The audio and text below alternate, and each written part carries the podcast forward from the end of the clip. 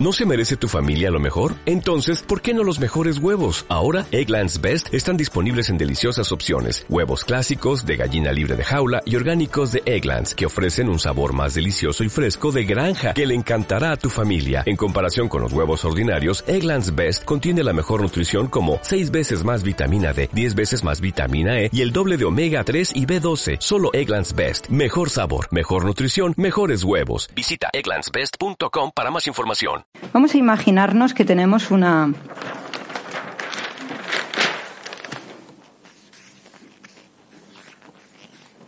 un conflicto con la autoridad, ¿vale?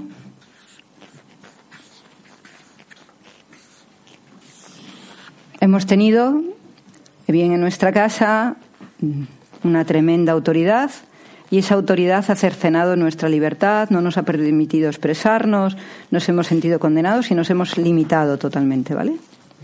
Esta sería como la cualidad que se nos ha producido. Pues casi todas las personas que tienen este problema han anulado una parte muy importante de su maestría. Pero súper importante. Y desde ahí lo que han hecho es vivir apegados a las personas y a las cosas para no sentir esa maestría. ¿Cuántos os veis identificados con esto? Bien, ¿qué es el maestro? El maestro es una persona que se permite aprender, que se permite conocer, que incorpora conocimientos. Cuando tienes a alguien autoritario que no te permite pensar, que no te permite decidir, que además te tiene atemorizado, una parte de tu cerebro no puede desarrollarse. La parte de tu cerebro que te permite hacer una cognición libre, que te permite unir conceptos y desde ahí caminar por ellos. Muchísimas de las personas que tienen torpeza en matemáticas, muchísimas, son por un padre autoritario. Pero muchísimas personas.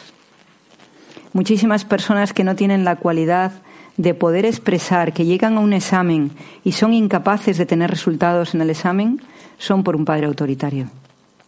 Muchísimas personas que no tienen la cualidad de unir conceptos y desde esos conceptos presentar un contenido entendible para los demás, tiene que ver con esto.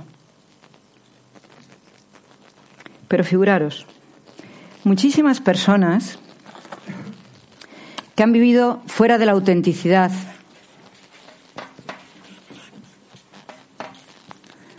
Y voy a escribir aquí por qué, cuál es la causa. La manipulación, por qué se produce. Siempre se produce por sentirse la persona rechazada. ¿Vale? O sea que cuando una persona no es auténtica es porque se ha sentido eh, rechazada por una persona y entonces no ha podido mostrar su autenticidad, ¿de acuerdo? Todas las personas que han vivido un rechazo profundo, muy profundo en su familia y que no se han sentido cualificados, son personas tremendamente inseguras. Pero lo más importante, han destruido una parte muy importante de su liderazgo.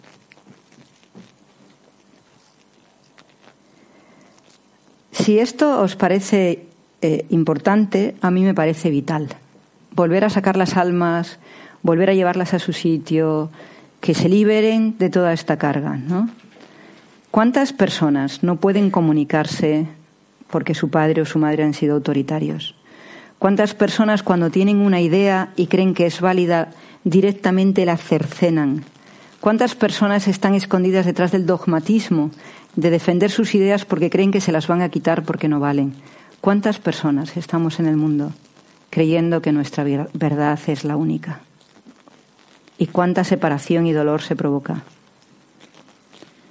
Hay muchas personas que están al servicio yendo a la televisión para hablar, hay muchas personas que están al servicio saliendo en prensa, etcétera, pero cuando recoges su mensaje te das cuenta que cada persona está mandando un mensaje que está condicionado por su aprendizaje, las personas que son más conservadoras creen que eh, hay que tener una autoridad férrea, que las personas hay que dominarlas, que hay que examinarlas, que hay que controlarlas.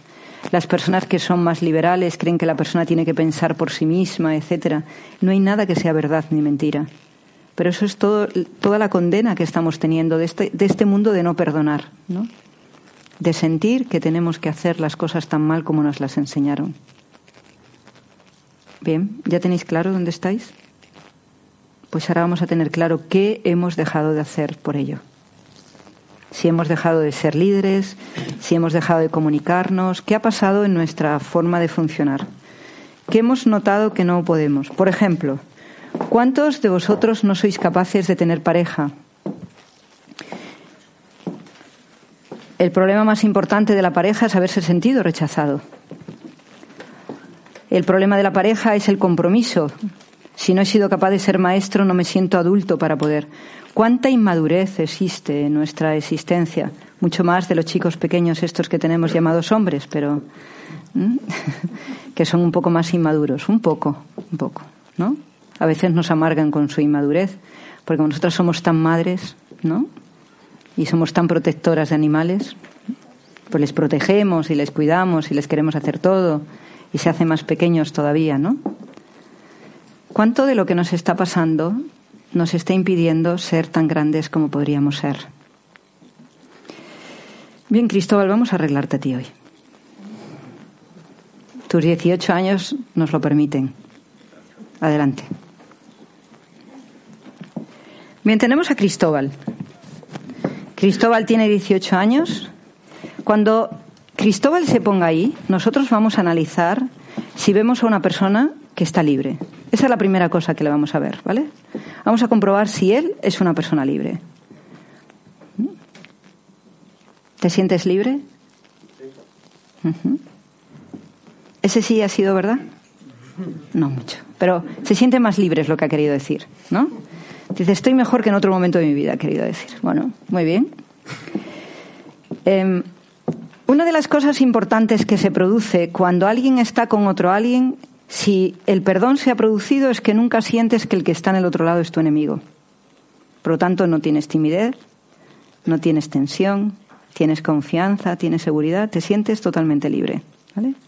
Yo quiero, Cristóbal, que mirando a estas personas que están aquí, tú pienses cuál es lo que más te podría molestar de alguna de las personas que están aquí, si lo ejercieran. Bien, ¿dónde tendría el problema? En la autenticidad, en el rechazo, ¿vale? Entonces, ¿cuántas posibilidades tenemos de que Cristóbal esté utilizando todo su potencial para ser el líder que él se merece? tenemos claro que no va a ser el líder que se merece porque va a tener que hacer un trabajo, porque va a parar la vida, ¿no? Se ha hecho un estudio entre bueno, no les molesta que yo les cuente este tipo de cosas, entre tanto. Se ha hecho un estudio de qué hace que las mujeres jueguen al ajedrez mucho peor que los hombres. Yo siempre digo que es que a nosotros estas tonterías no nos interesan. Pero, bien, todos los grandes del mundo son, son hombres. Entre los 100 primeros eh, hay tres mujeres que son búlgaras y esas tres mujeres eh, son muy buenas jugando al, ajedrez porque sus padres no les dejaron ir al colegio, las educaron en casa y las educaron de una manera concreta. Pero entre los 500 del mundo hay muy pocas y son eh, o rusas o búlgaras o de los países del este, donde hay una gran afición hacia el ajedrez. Cuando se han hecho estos estudios, se dice que las mujeres y los hombres estamos casi en el mismo nivel hasta una edad de unos 12 años más o menos, en todos los países donde se hace el ajedrez, como, una, como un deporte y como un aprendizaje. Rusia, Bulgaria, Checoslovaquia, todos estos países. Pero cuando la mujer entra en la pubertad, ya le interesan los chicos y gustar y entonces lo de el ajedrez les apetece menos porque les parece un rollo, mientras que a los chicos les encanta estar puestos en el ajedrez. O sea, porque, ¿qué? ¿Qué le sucede? Que la chica deja de ser competitiva y el chico empieza a ser muy competitivo. Entonces, estar en una jugada de ajedrez y machacar al amigo es directamente el estado más increíble para un hombre. Claro, la mujer lo de machacar a una amiga y no estar mirando a los chicos que pasan alrededor no le parece tan seductor. Y machacar a un chico tampoco, porque de pronto es como no me va a querer. Estamos hablando de países que no tienen nada que ver con el nuestro, ¿eh? Y sucede igual el ajedrez se juega en una parte del cerebro. Y esa parte del cerebro se desarrolla profundamente entre los 10 y los 17 años. Cuando la mujer olvida todas estas tonterías y se quiere poner a jugar al ajedrez otra vez, ya no puede llegar a tener la maestría de los grandes, sino que se queda en un segundo o un tercer plano. ¿Vale? ¿Para qué os digo esto? Os digo esto para que cuando yo digo que él no va a llegar a ser el líder que puede ser, es porque el liderazgo está en el mismo sitio, exactamente el mismo sitio que donde se juega el ajedrez. Por eso la mujer tiene tantos problemas para ser líder. Una parte del cerebro que permite la estrategia, que permite la competitividad, que permite saber dónde estás y a dónde puedes llegar, que te permite caminar por los sitios, esa parte del cerebro no se desarrolla. ¿Vale? Y al no desarrollarse y al no tener esa influencia, a la mujer cuando llega a ser líder le cuesta muchísimo más trabajo. De hecho, las grandes líderes son personas que han pasado por situaciones donde esa, etapa de pubertad ha sido mucho menos notoria, sino que han sido personas que han tenido que batallar, mujeres y hombres que han tenido que batallar. Pero aún así, el hombre es líder sin necesidad de demostrarlo y la mujer es líder porque lo ha mostrado y lo ha demostrado. Son dos formas de ser líder diferentes. La mujer llega a ser líder por estudios, por capacidades, pero tiene que estar mostrándolo al mundo. El hombre directamente llega con sus estudios y ya se le considera líder.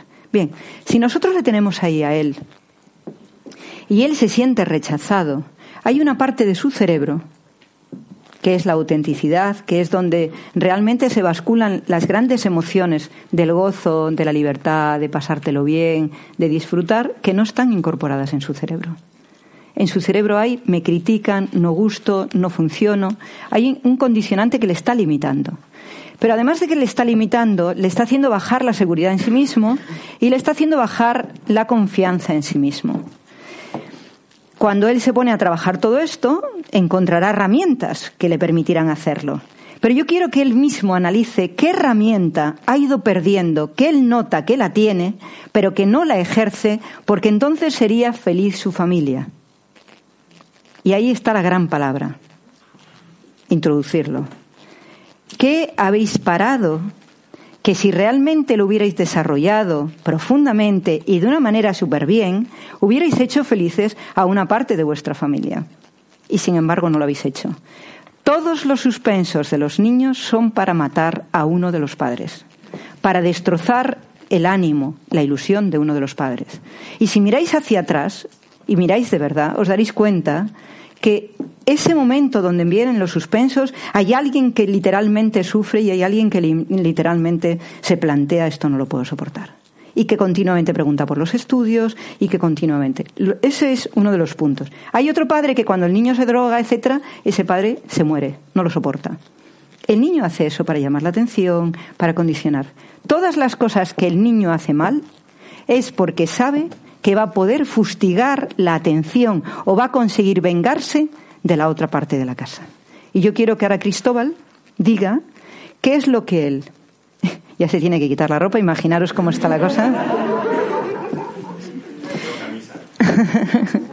¿Qué es lo que él realmente tiene como cualidad que no lo está potenciando porque no quiere hacer feliz a una de las partes de su casa? Y yo no necesito saber qué parte, solo necesito que me digas qué cualidad.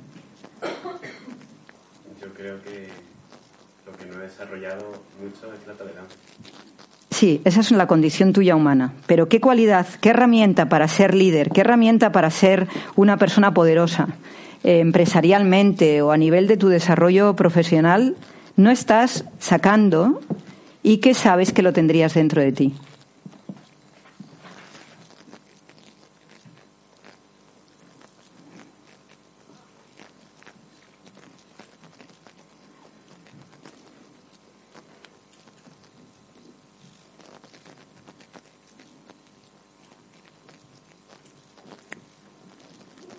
¿Eres un hombre fuerte?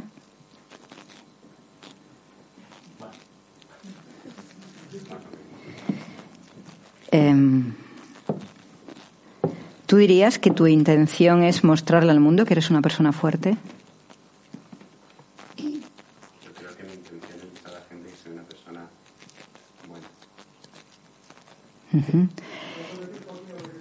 Sí, lo que está diciendo mi amigo Cristóbal Ortiz Vargas es que su para reconocer a las dos partes, ¿vale? eh, que él tiene. eh, yo le pregunto si él se siente fuerte. Él me dice que no, que lo que él quiere realmente en su vida es parecer una persona buena. Y yo ahora te hago la gran pregunta. ¿Tú crees que realmente las personas que son fuertes, muestran vigor, van por el mundo, son buenas? No, no hace falta que me contestes ya. Bien. ¿Qué está pensando Cristóbal? ¿Qué ha incorporado a su mente Cristóbal? Fuerza, poder, no es bueno. Si él llega mañana a ser un líder, ¿va a aceptar conflictos? No. ¿Va a interponer leyes, normas, firmeza para conseguirlo? No. ¿Por qué? Porque pensará que él es malo.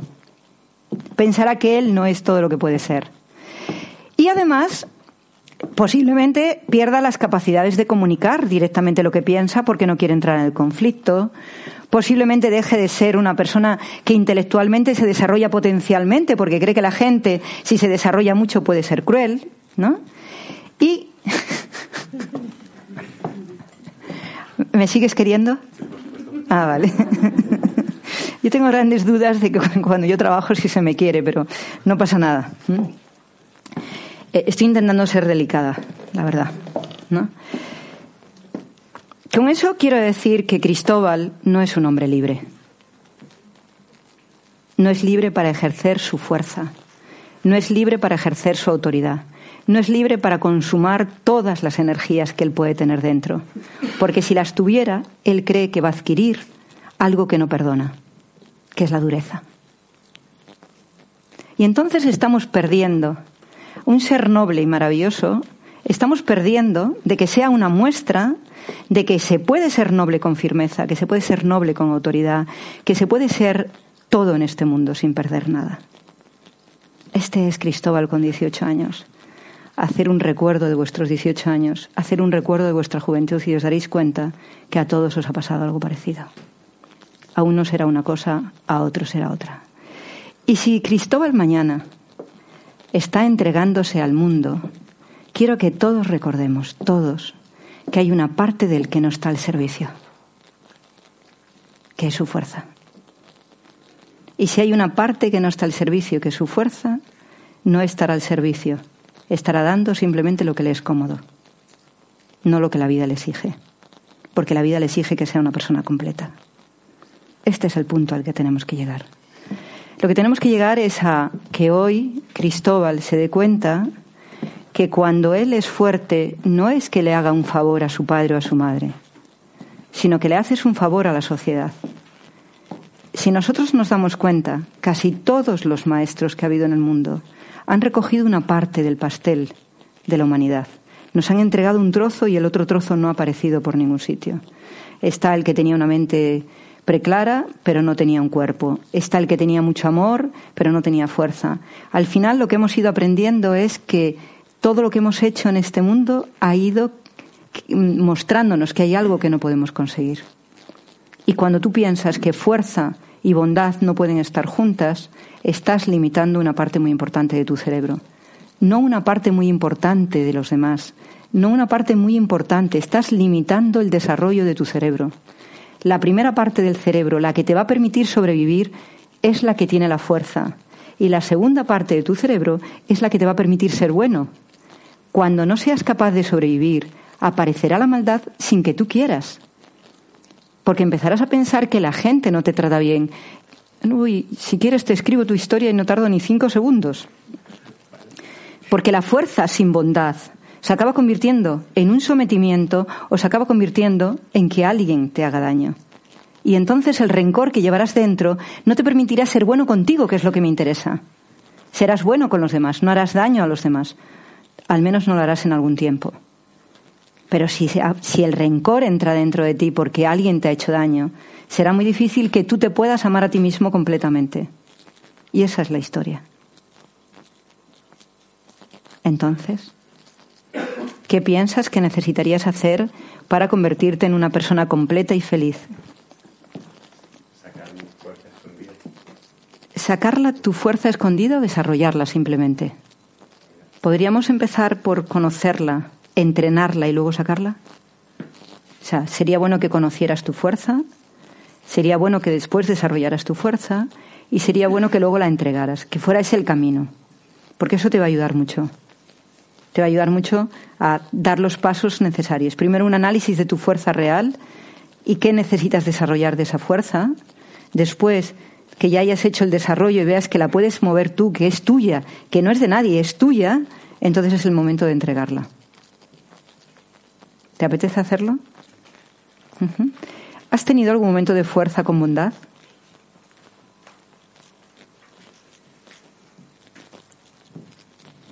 Independientemente de que no creas que sea posible, ¿has tenido alguno?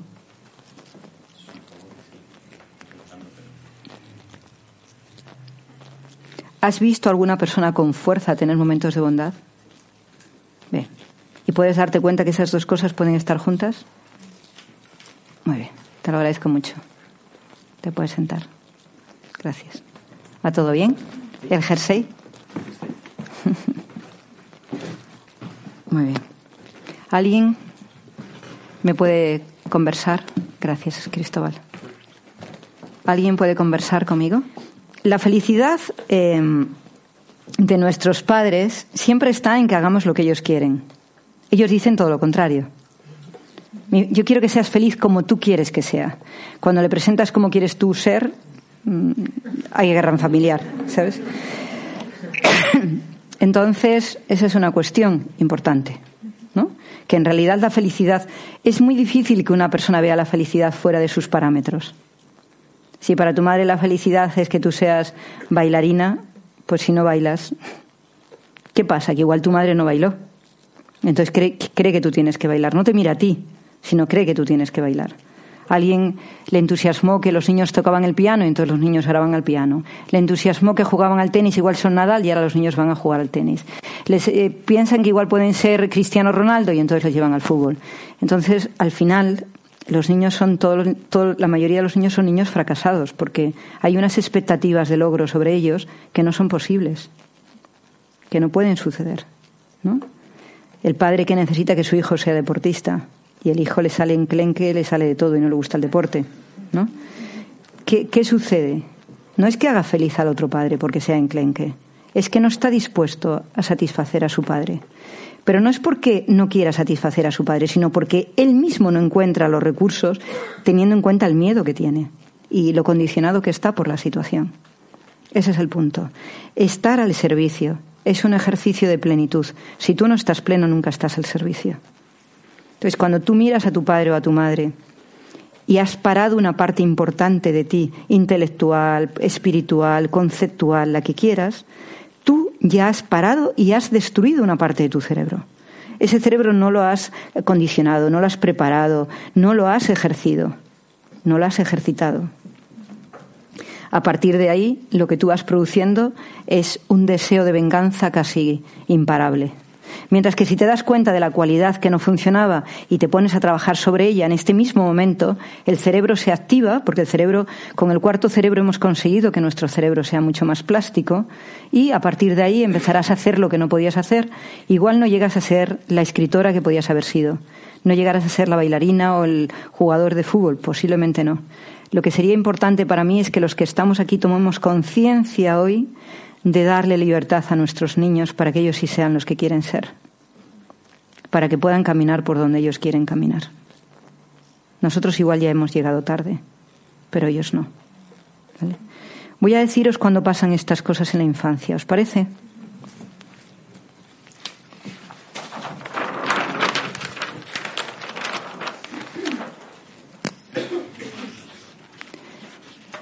Voy a deciros las cosas en lo absoluto. John, ¿podrías escribirlo para que lo puedan ver muy bien? Sí. John, no me voy a mover, te lo prometo. Voy a daros cómo realmente se produce en nuestra vida y luego cómo se produce en nuestra infancia el modelo, ¿de acuerdo? ¿Vale? La autoridad, el concepto de autoridad y de aportación de valor de 0 a 12 años es cuando se instaura nuestro sistema, ¿de acuerdo? La autoridad y la aportación de valor. Es decir, que si durante nuestra infancia hemos estado cercenados en la autoridad, muy probablemente el poder de decidir qué queremos en la vida esté muy maniatado. ¿De acuerdo? Entonces, Marisa, qué alegría verte. Entonces, autoridad. Aquí. Sí. Autoridad y aportación de valor. Autoridad y aportación. Voy a dejar que estés tú más nombrado, más que se te vea más a ti, John. No, me he movido, yo no me he movido. Solo, no, solo, solo voy a dejar que se te vea más a ti, no me he movido. Bien. Quiero que empecemos a, a, a, darnos cuenta de lo que son los conceptos en lo grande y luego iremos a los conceptos en lo pequeño. La autoridad, como un concepto de aportación de valor, se genera en nuestro espíritu y se complementa en nuestro espíritu de 0 a 12 años. ¿De acuerdo? O sea que si de 0 a 12 años hemos tenido una persona muy autocrática, que ha tenido una capacidad de poder que ha anulado el nuestro, muy probablemente en nuestra vida no seamos capaces de ejercer nuestros propósitos, porque la autoridad es saber qué queremos. De 0 a 12 años el niño define qué quiere. Si la autoridad no le permite definirlo, va a tener muchísimos problemas de autogestión de su autoridad. Si miráis a las personas en el mundo, veréis cantidad de personas que dicen no sé para qué he venido en el mundo, no sé qué puedo hacer, no sé qué quiero y con una baja autoestima. Autoridad, cuando no está la autoridad, aquí hay baja autoestima. John, ponlo por favor. Trae un zoom para que se vean las manos de John tan hermosas. John, antes tenías unos cacharritos gordos que escribían genial. ¿Estáis de bajo, baja economía en la casa? No, están arriba. Vale, perfecto. Muy bien. Bien, eso es de 0 a 12 años. La autenticidad, como ejercicio de autenticidad total, autenticidad, John. Aquí, sí, igual que esto. Autenticidad, perdón. Vamos a llamar autoaceptación. La autoaceptación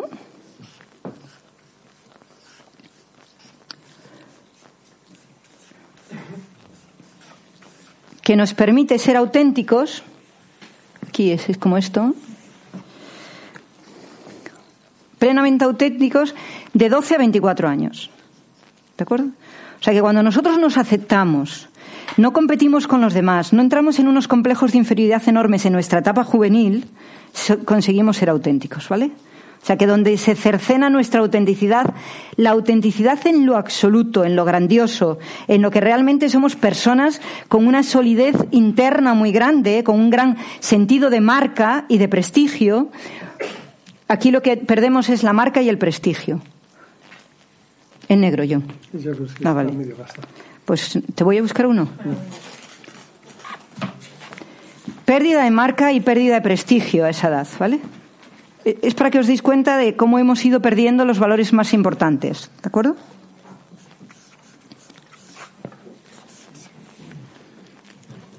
Aquí es autoconocimiento o automotivación. Nosotros tenemos un tiempo donde vivimos la motivación absoluta, la motivación a conocer, la motivación a ser más allá, la automotivación entendida como un ejercicio de saber por qué estoy en el mundo y por qué soy importante, ¿vale? Aquí la persona de 12 a 24 años necesita saber cómo. Pon qué aquí, ¿John? ¿No tenéis verde? Pon. Ahí se define el qué y aquí se define cómo somos. Bien, pues la automotivación es cuando realmente una persona se permite ser maestro la azul. Aquí está la maestría, que es claramente la etapa de 24 a 36 años. Ahí es cuando se realmente se establece nuestro crisol de, de maestría.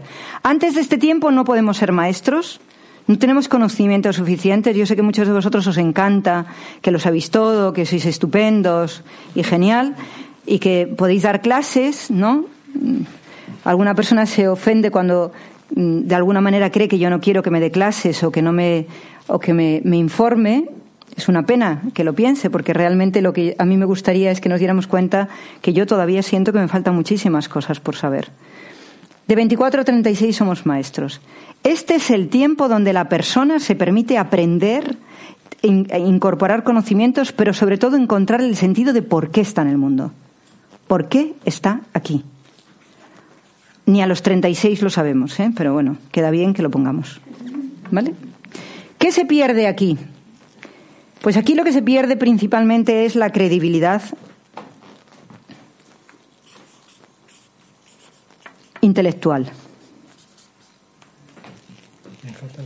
Credibilidad. Es que yo es tan artista. ¿Vale? Intelectual.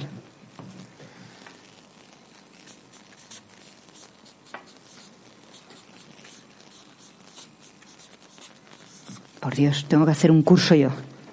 ¿Vale? Bien. El siguiente paso que tendríamos que tener claro sería la toma de decisiones, que sería la seguridad personal. Seguridad. ¿Seguridad personal? No, no, es como esto. Pero seguridad. Seguridad, seguridad. Solo seguridad. Seguridad, sí. Y luego pones toma de decisiones. Al lado, al lado, al lado. Aquí. Toma de decisiones. Seguridad en la toma de decisiones. TD, John. Haz un zoom para esta maravilla, Mónica, por favor. ¿Vale? Aquí lo que, lo que nos permite es ser innovadores.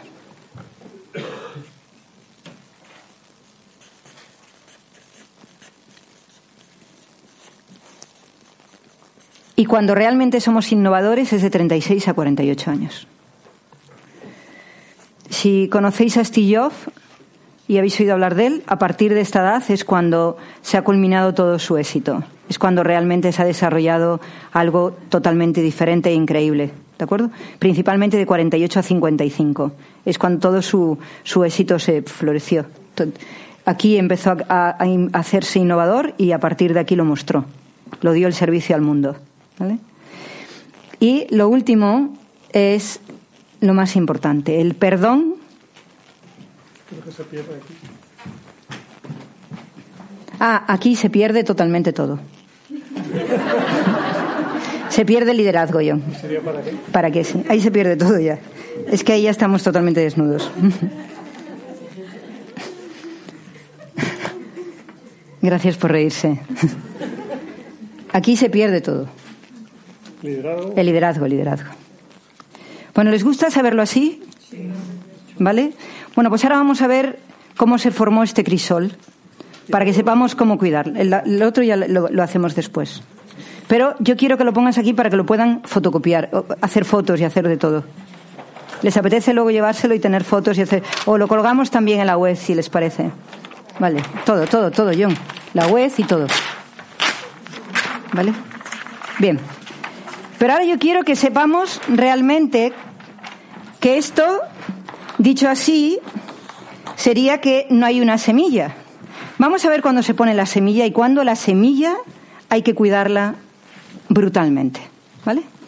Uy, John, te has ido. Uy, John, mejor que no te vayas. Ven. Bien. Voy a poneros cómo nos hemos ido conformando y desconformando. Recordar claramente y de una manera fehaciente que la autoridad es de 0 a 12, pero voy a deciros todo lo que pasa de 0 a 12 años y cómo se ha ido perdiendo o haciendo nuestra vida más fácil, ¿vale? John, gracias. Te dejo esto. Voy a beber agua. No grabes, Mónica, ahora.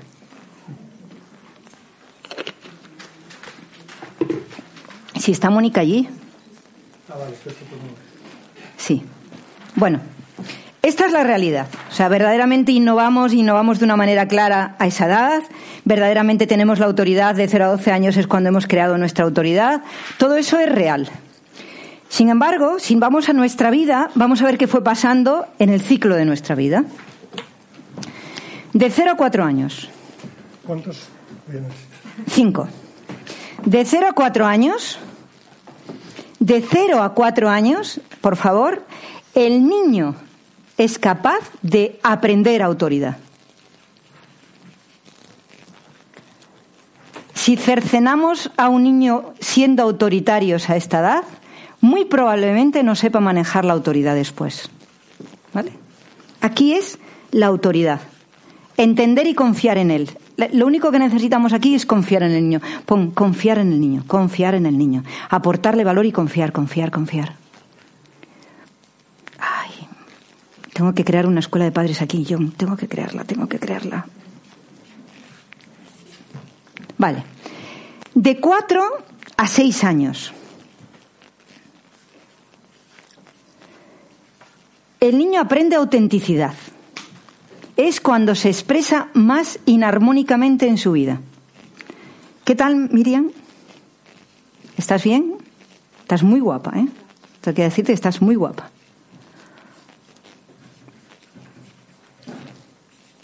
Aprender autenticidad. Y el niño en este tiempo lo que necesita es ser aceptado.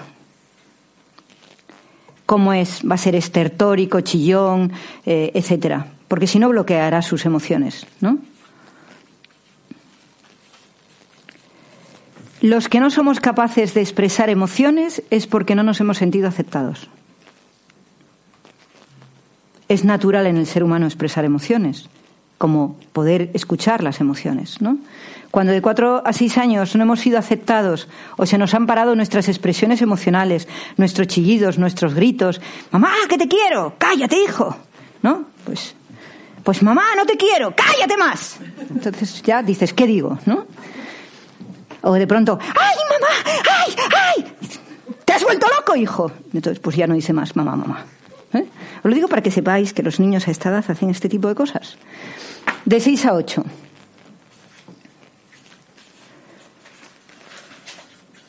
Aprenden a aprender. Aprenden a aprender, lo cual quiere decir que aquí no tienen que ser eminencias.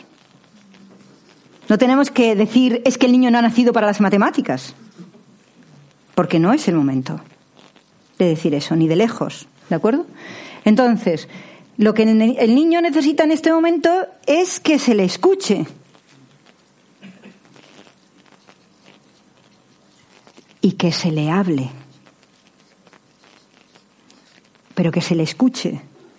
Que se entienda lo que ha querido decir. Que le preguntes ¿por qué me dices esto? ¿Por qué te interesa esto? ¿Por qué me preguntas esto? ¿Para qué te interesa? Pero el niño tiene que estar continuamente en este tiempo, cada vez que aprende algo, venir a contarlo. Y lo contará mal. Y dirá 8 por 5, 22. Y no importa.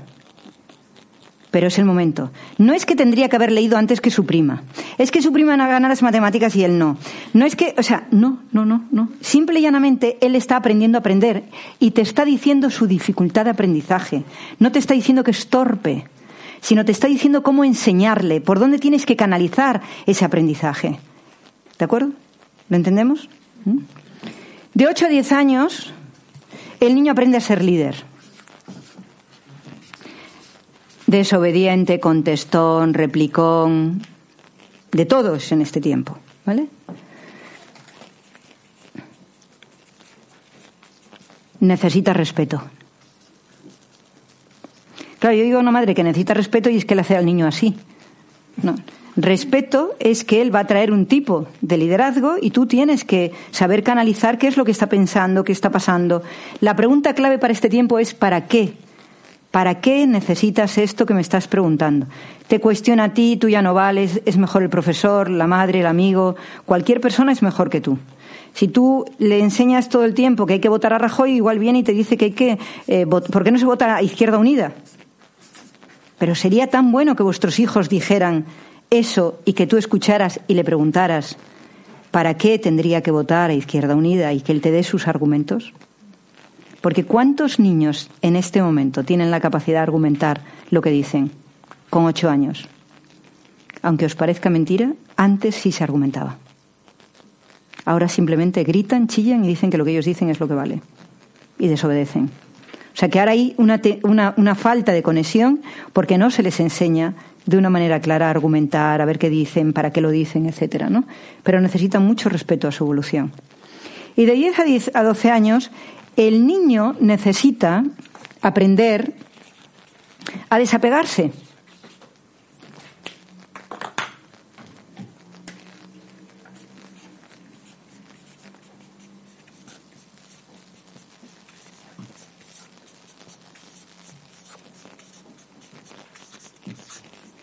Necesita claramente libertad.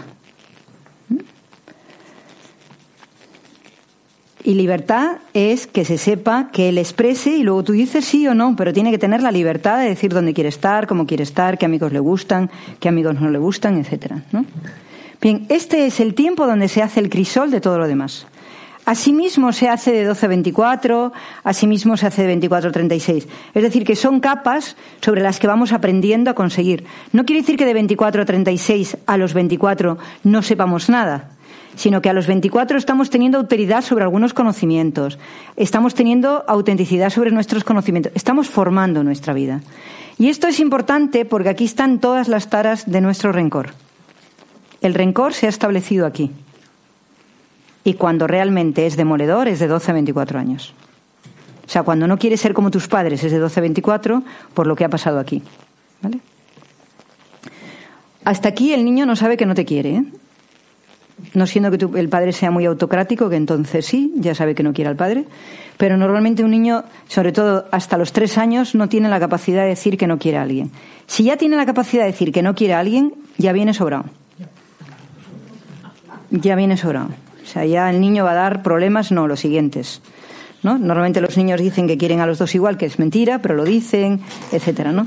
Pero cuando un niño te dice ya a los dos años a quién quiere, y te lo dice definitivamente, ya es que el otro está marcando algo que no quiere vivir. Hay algo que rechaza. Sí, John, gracias. Bueno, ¿les ha parecido interesante? ¿Ya saben dónde están todos ustedes? Algunos dicen en todo. ¿Cuántos de aquí notan que tienen la autoridad que necesitan y no están ni por arriba ni por abajo? Nadie. ¿Habrá alguien en la otra sala que tenga la autoridad? ¿Hay alguien que se sienta, que se acepte a sí mismo totalmente, sin problemas, aunque sepa que tiene que mejorar aquí en la sala? Muy bien, una, bien, genial. ¿Hay alguien que tenga la, automotivación equilibrada y que sepa lo que quiere y cuál es su propósito, etcétera? Dos, muy bien. Tres, genial. ¿Hay alguien que se sienta seguro y que en su toma de decisiones? Cero, está estupendo. Ah, uno, había uno, había uno, había uno, y ya lo tiene todo, no sabemos, nos preocupa, nos preocupa.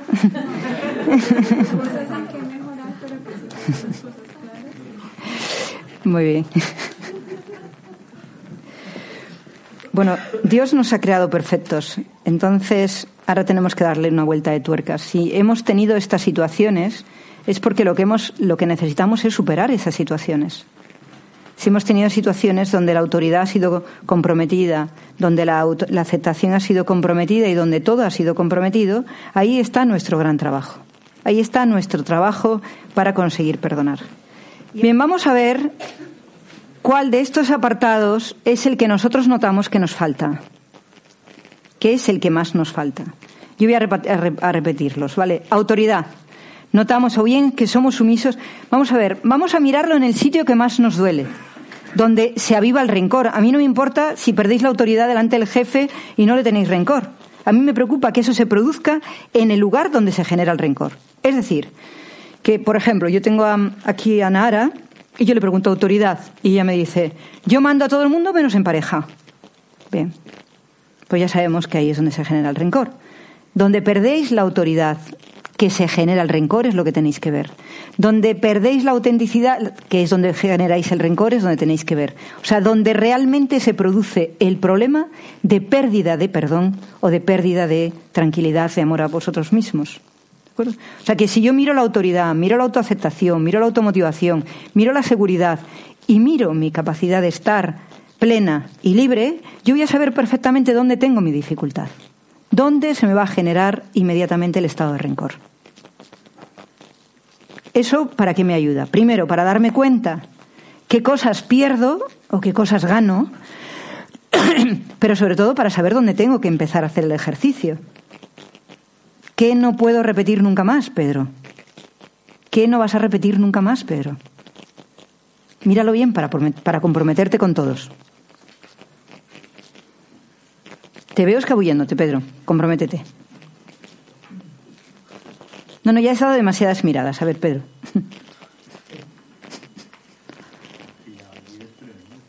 No tenías que estar desprevenido, teníamos que estar todo mirándolo. A ver, dime ¿Qué no volverás a hacer nunca más en tu casa?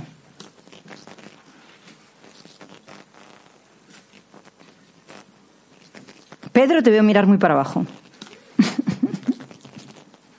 a ver.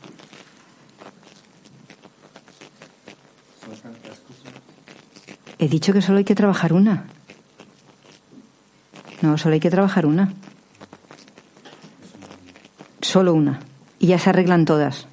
Sería como el punto Diana. ¿Os apetece verlo cómo es? O sea, lo que sucede es que aquí se ha producido el, el problema y el problema, lógicamente, se expande. Pero si tú vas al problema, todo lo demás se resuelve. O sea, resolver este problema hace que todo lo demás vaya convirtiéndose en un estado de solución. Pues tú tienes que ver cuál es el- la dificultad. A ver, ¿alguien sabe compartir? Tomás, ¿usted sabe compartir cuál sería lo que tiene que arreglar usted? En un caso concreto, estaríamos hablando de la autoaceptación. Que usted se acepta demasiado. No lo suficiente. No lo- ¿Se va a aceptar más? Pero, hombre, más no. Más, más no puede ser. Bien, la autoaceptación, muy bien.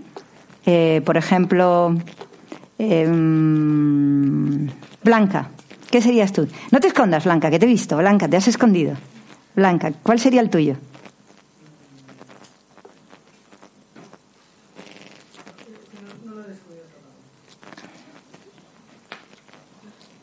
Bueno, tenéis, tenéis un tiempito, hasta dentro de 21 días no nos volvemos a encontrar y vamos a trabajar nuestra capacidad de utilizar nuestro potencial. Vamos a trabajar durante cinco semanas los talentos, cómo utilizar todos nuestros talentos. ¿vale? ¿Os apetece? Ver cómo se trabajan y cómo se encuentran y cómo se posicionan ante el mundo para que podamos aportar valor, ser auténticos. Al final, eh, el Señor nos ha dado muchísimo y nosotros devolvemos muy poco a la sociedad. ¿Qué significa estar al servicio? Estar al servicio significa que todo lo que tenemos, todo lo que hemos, todo lo que hemos heredado y todo lo que es válido lo, lo entregamos a los demás.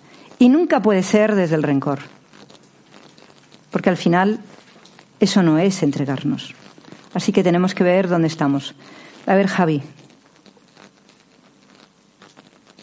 Autoridad. Autoridad. Ana. Nara. Yo creo que. Autoridad.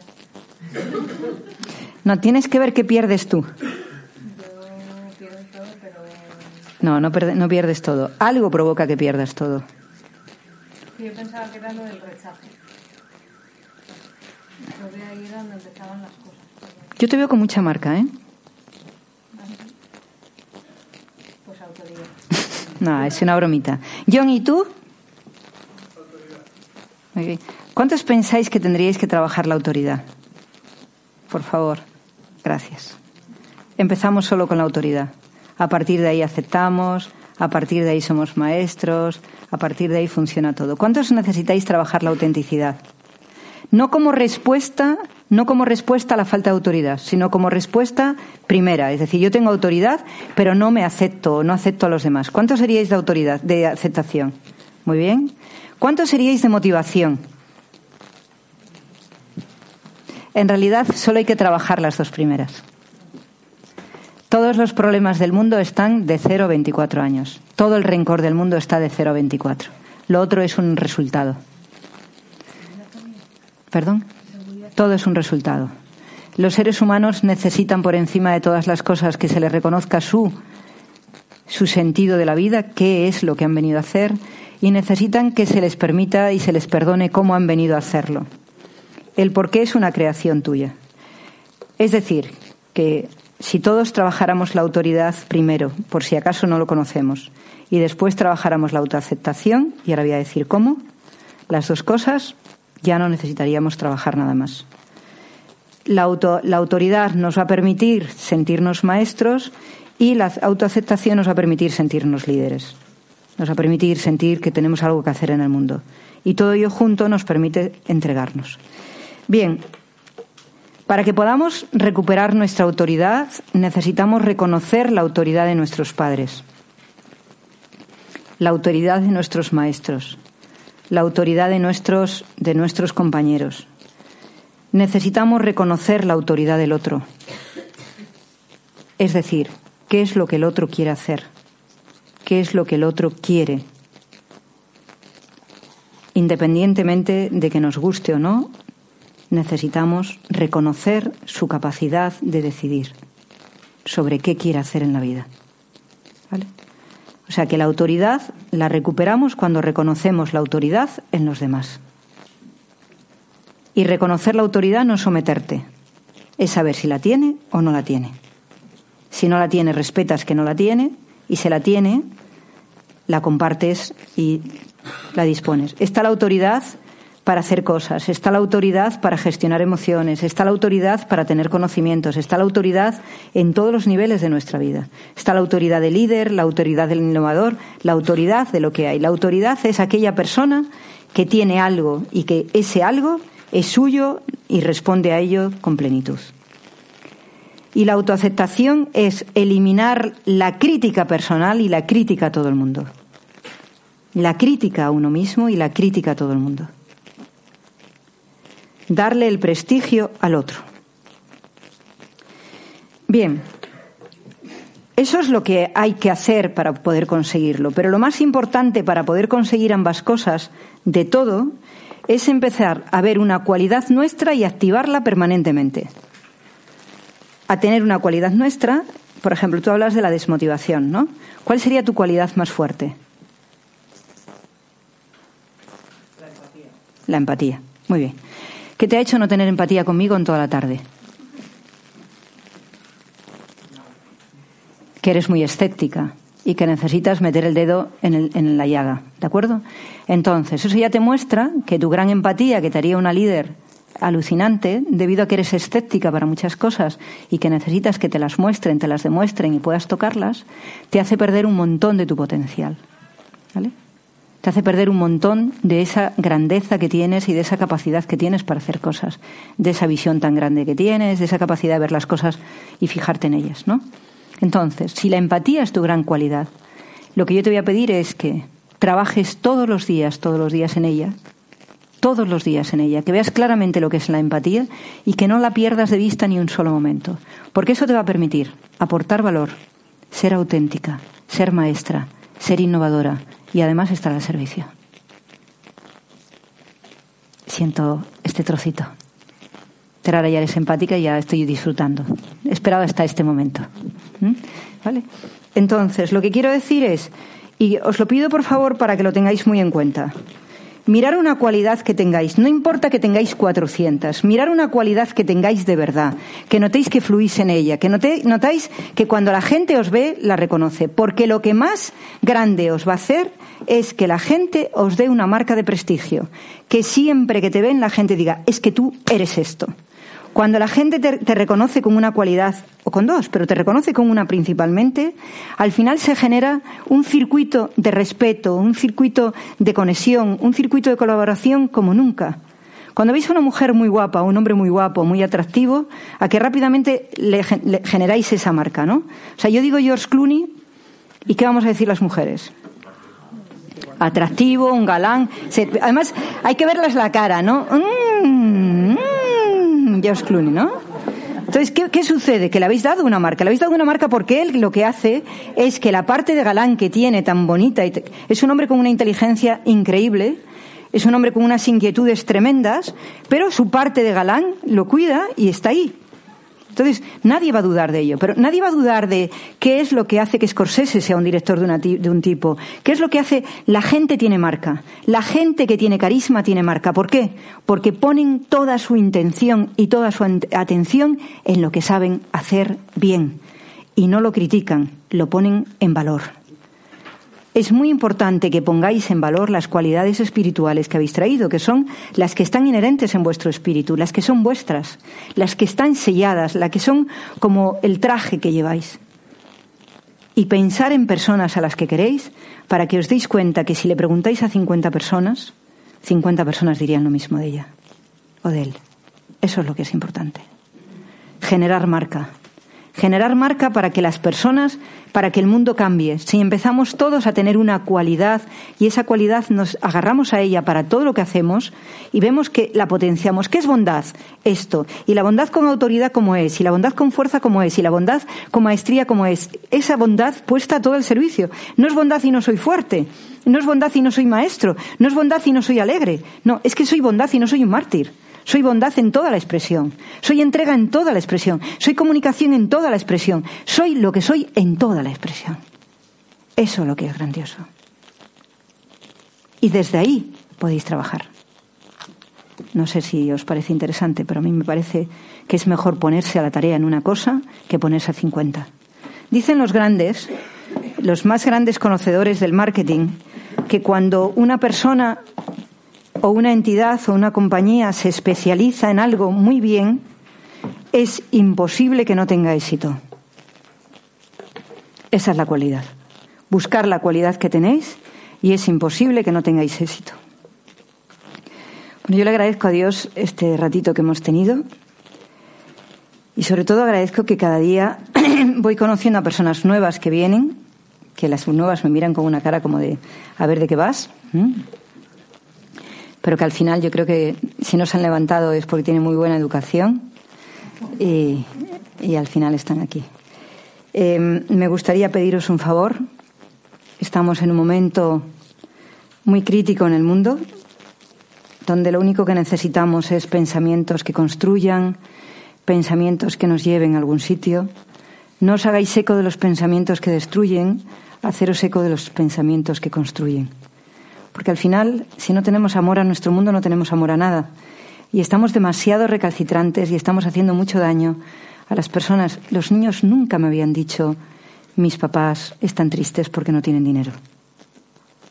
O mis papás están tristes porque no me pueden pagar. O mis papás están tristes porque no. O sea, los niños se hacen eco de una situación que no es la mejor. Antes cuidábamos a los niños que estaban en África. Ahora tenemos dos millones y medio de, niños en España que están pasando hambre. Entonces, plantearos construir. No hace falta que deis de comer, no hace falta que deis nada, pero si construimos un mundo mejor a través de nuestra comunicación y nuestra forma de estar, yo creo que eso es mucho más válido que un trozo de pan. Enseñemos a cazar, enseñemos a pescar, enseñemos a comer, pero enseñemos también que a través de nuestros actos estamos generando una sociedad diferente. He sido muy feliz de estar aquí hoy. Espero que el perdón podamos recordar que no es perdonar a alguien, sino no repetir los errores que hemos dicho que no eran correctos. Y no repetirlos con nuestros hijos, porque el hombre no se moriría si no tuviera hijos. El hijo es el que realmente hace que el padre repita el error que recibió. Donde se consuma totalmente el rencor es en las generaciones, donde hacemos lo mismo que hemos visto hacer. Y ahora se trata de hacer aquello que hemos visto hacer que es bueno, no lo que es malo para nosotros. Gracias por tu atención.